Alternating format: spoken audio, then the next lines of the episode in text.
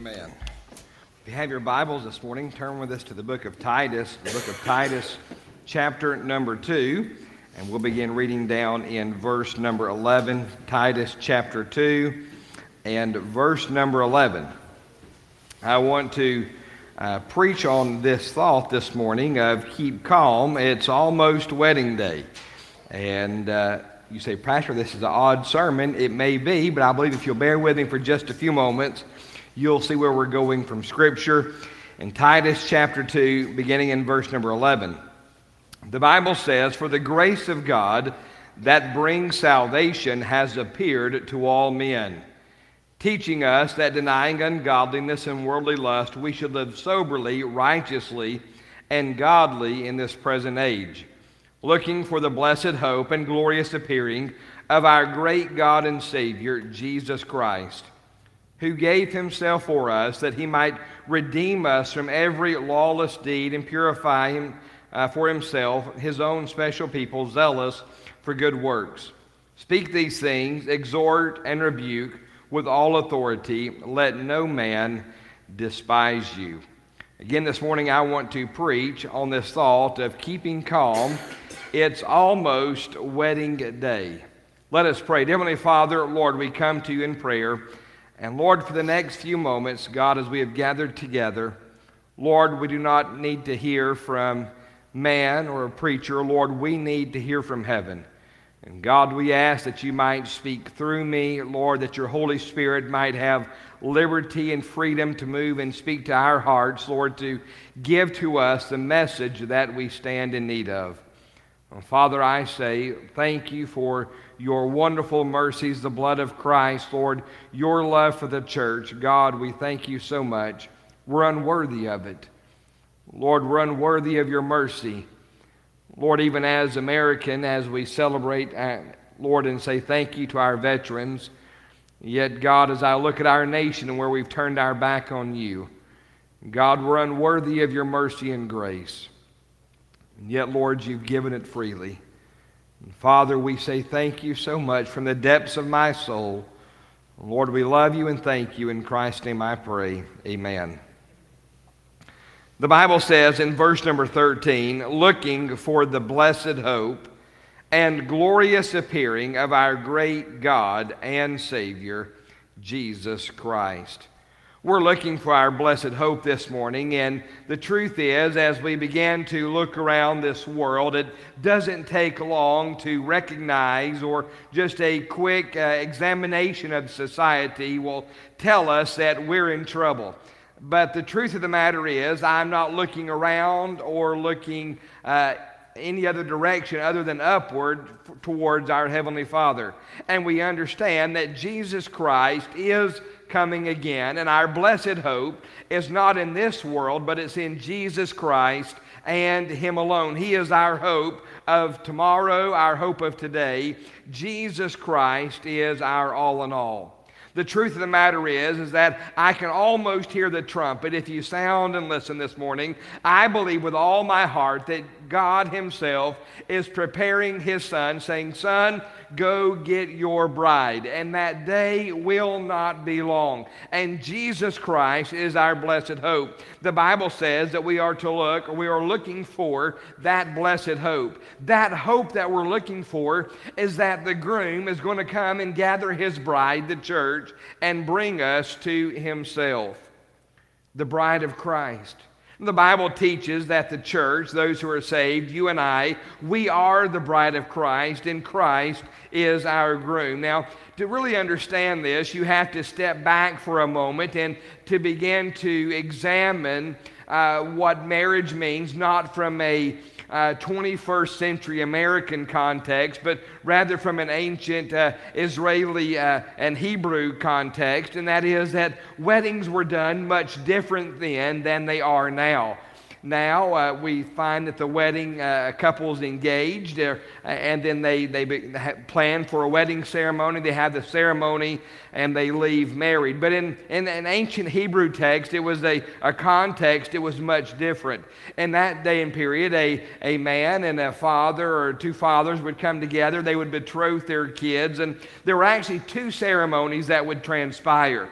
The first ceremony, the celebration, would happen when that couple was betrothed one to another. They were espoused as Mary and Joseph were. They were betrothed to be married. During that time, there would be a great celebration that there was a wedding that was going to transpire.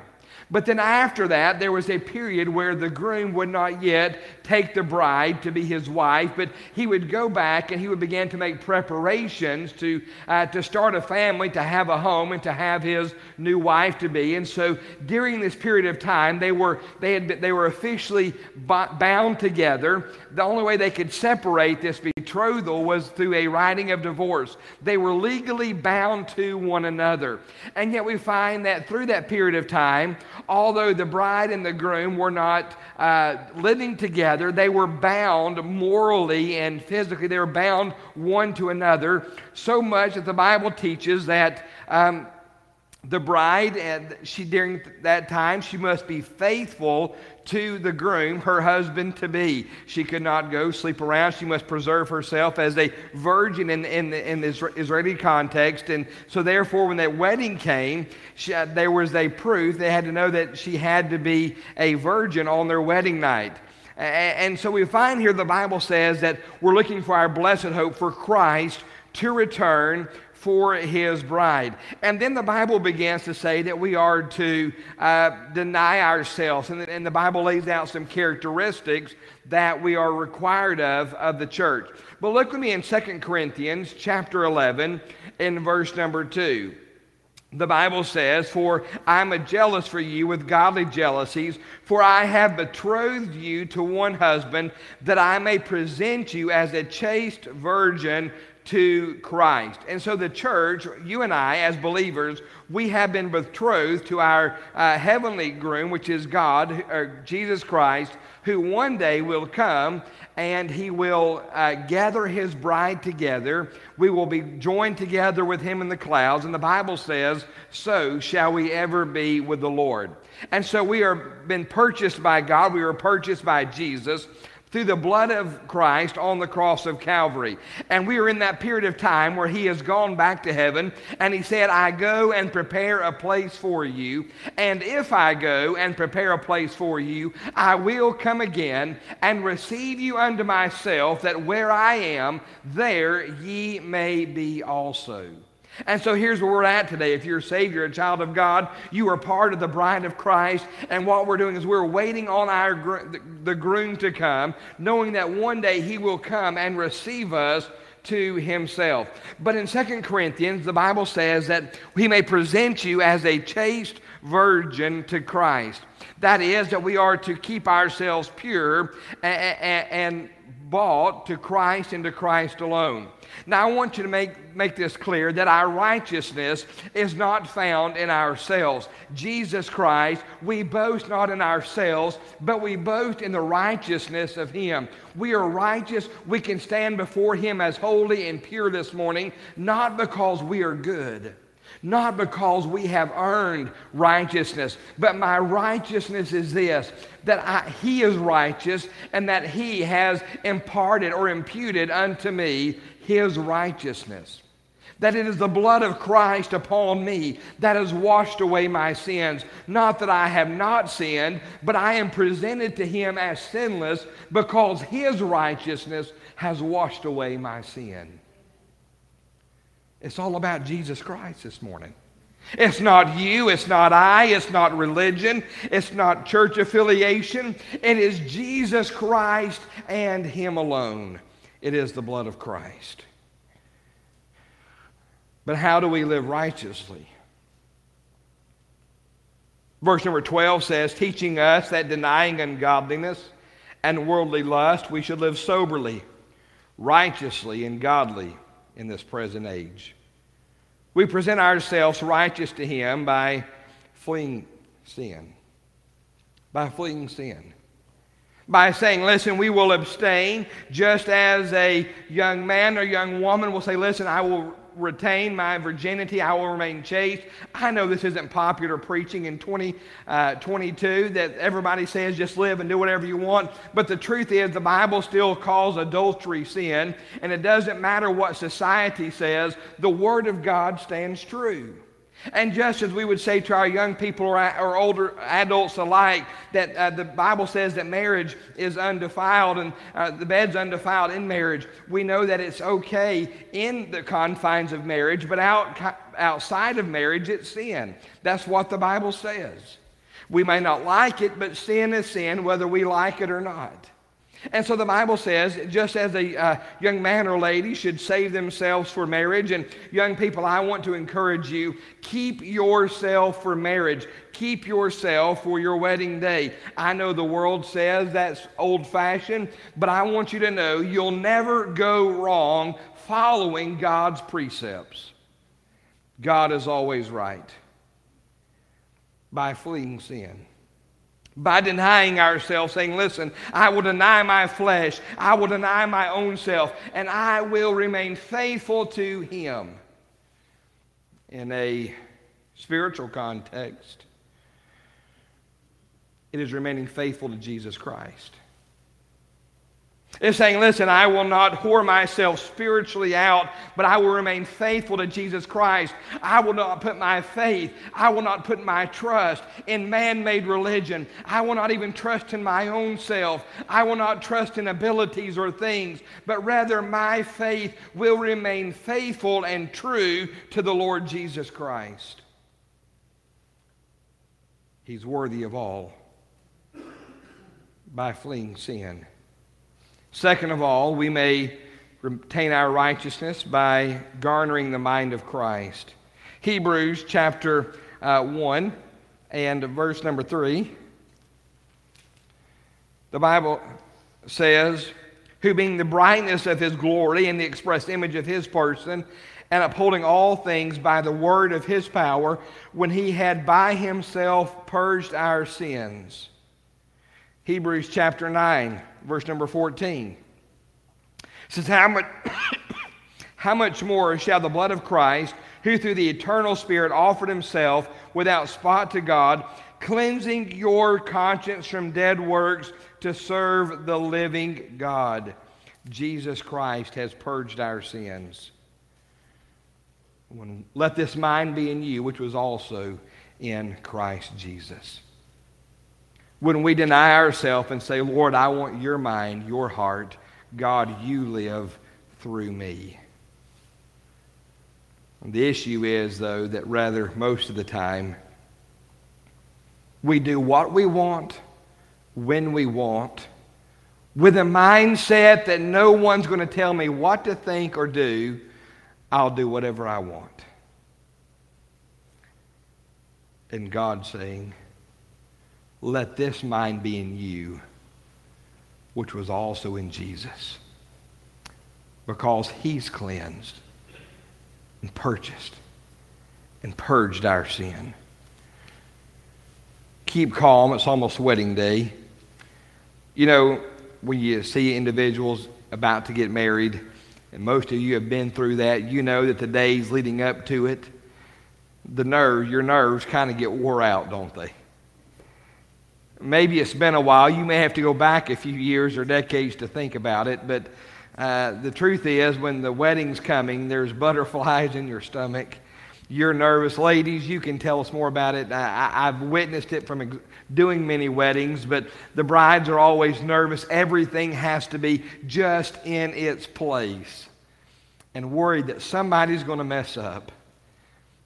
And the truth is, I've never seen a wedding one that didn't have some hiccup. Something always happens, don't it? We're worried about it. What if no one shows up on our wedding list? Or even worse yet, what if everyone shows up? What do we do? Keep calm. It's almost wedding day.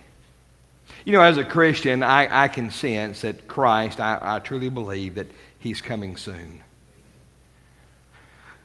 But what do we do? First is we live righteously. Second of all, we must look expectantly. Matthew chapter 25, verses 1 and 6. The Bible says, Then the kingdom of heaven shall be likened to ten virgins who took their lamps and went out to meet the bridegroom. Now, five of them were wise, and five of them were foolish. Those who were foolish took their lamps and took no oil with them, but the wise took oil in their vessels with their lamps. But when the bridegroom was delayed, they all slumbered and slept. And at midnight a cry was heard Behold, the bridegroom is coming. Go out to meet him. From the story, you know, the five who had oil in their lamps, they were ready to go. And the other five were left behind. You say, Pastor, what are we to do while we're waiting for Christ? Live righteously, but then look expectantly. We should anticipate the soon return of Christ, and as Christians, we should pray, So come, Lord Jesus. We should pray for the return of Christ. We should be praying, Lord, would you come back? And we need Christ. Jesus Christ, his return, is the answer that we seek.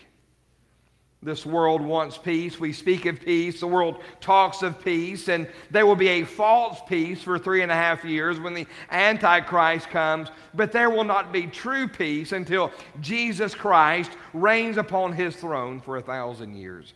Then the world will know peace. We should be praying. We should anticipate his, his return. Acts chapter 1, verse number 11, who said also, Men of Galilee, why do you stand gazing up into heaven? This same Jesus who was taking up from you into heaven will so come in like manner as you saw him go into heaven. We should anticipate his coming. We should be looking for the return of Christ. Eh, but here's uh, something I've often heard is that some people are so heavenly minded that they're no earthly good.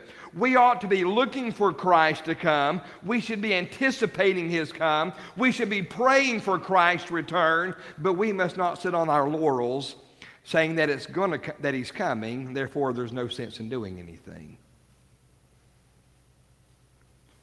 We must not procrastinate. We must be faithful to say, Lord, I'm anticipating your coming, but you know what? The apostles believed he was coming back any day. And it's been almost 2,000 years, and he still hasn't returned. And we know that a day with man is a thousand, a day with God is like a thousand years to man. And Christ is coming back. He's coming back soon, but he's not bound to my timeline.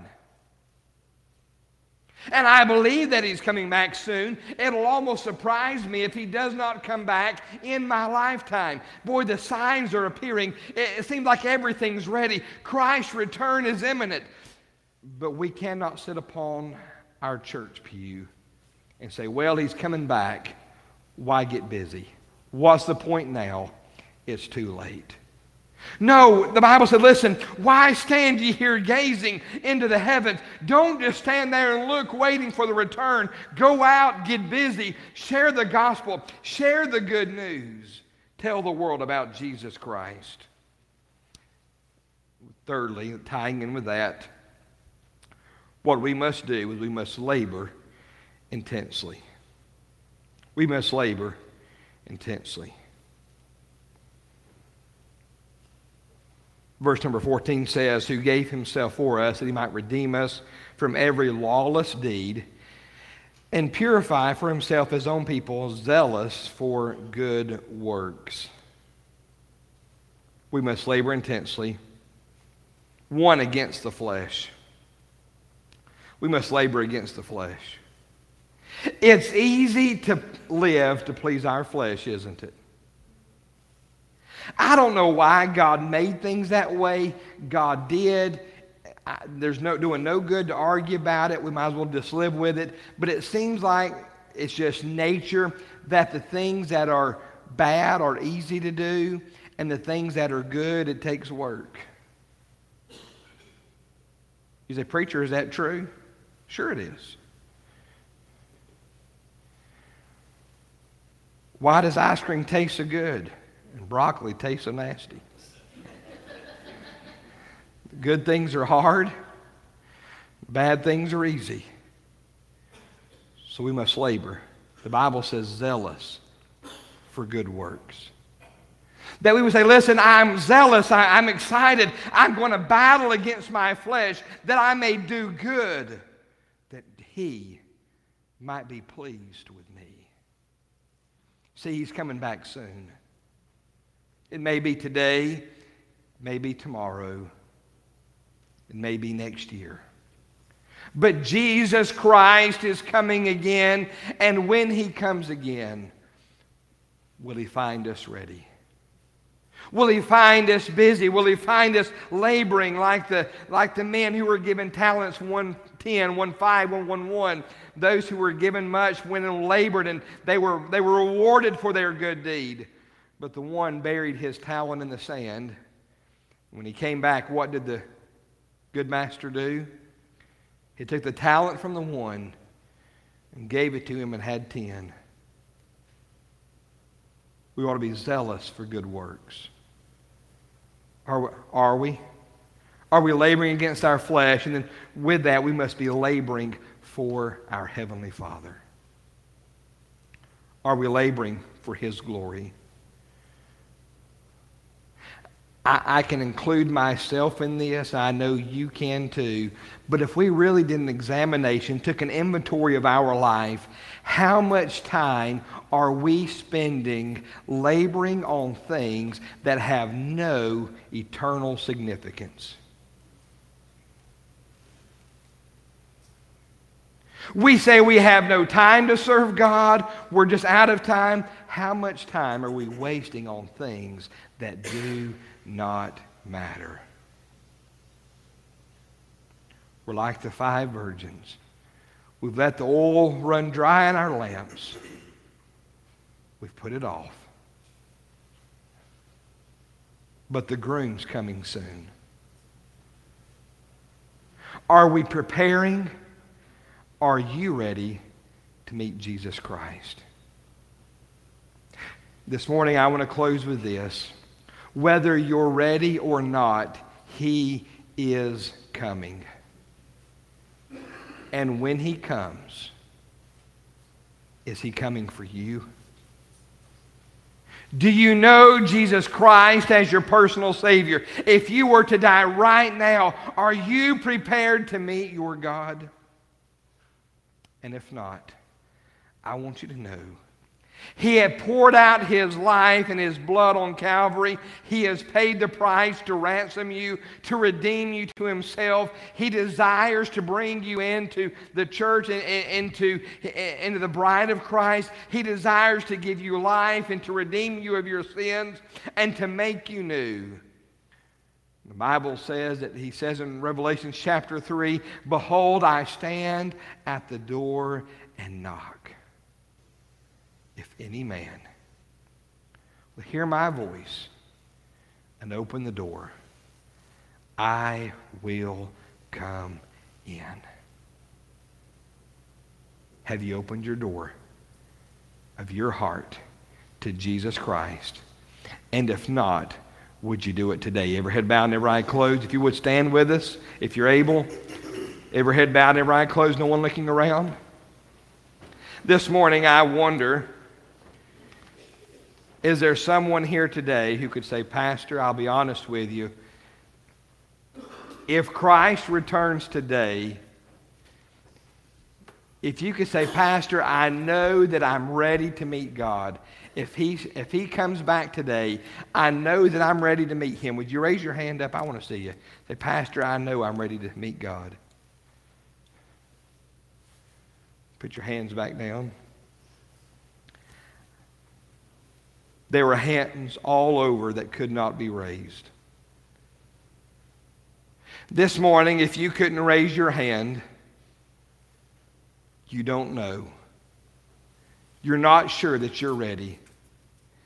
I encourage you right now, as Sister Kay, if you'd begin to play, um, if you're here and you could not raise your hand, would you come down to the altar this morning? I'll meet you. I'll pray with you if you want me to. If you just want to pray and do business with the Lord, that's fine. But if God is speaking to your heart right now, would you come? Would you come to the altar? Would you ask God to work in your heart that you may be ready to meet Him when He comes?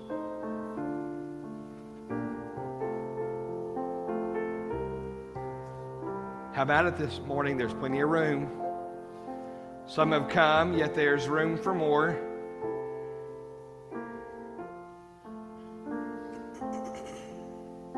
If Christ is speaking to your heart, would you come? We're about to sing. We'll ask Brother Ronnie to sing a verse or two. If God has spoke to your heart today, don't, de- don't delay. Don't wait. Do not leave today until you know that your heart right with Him.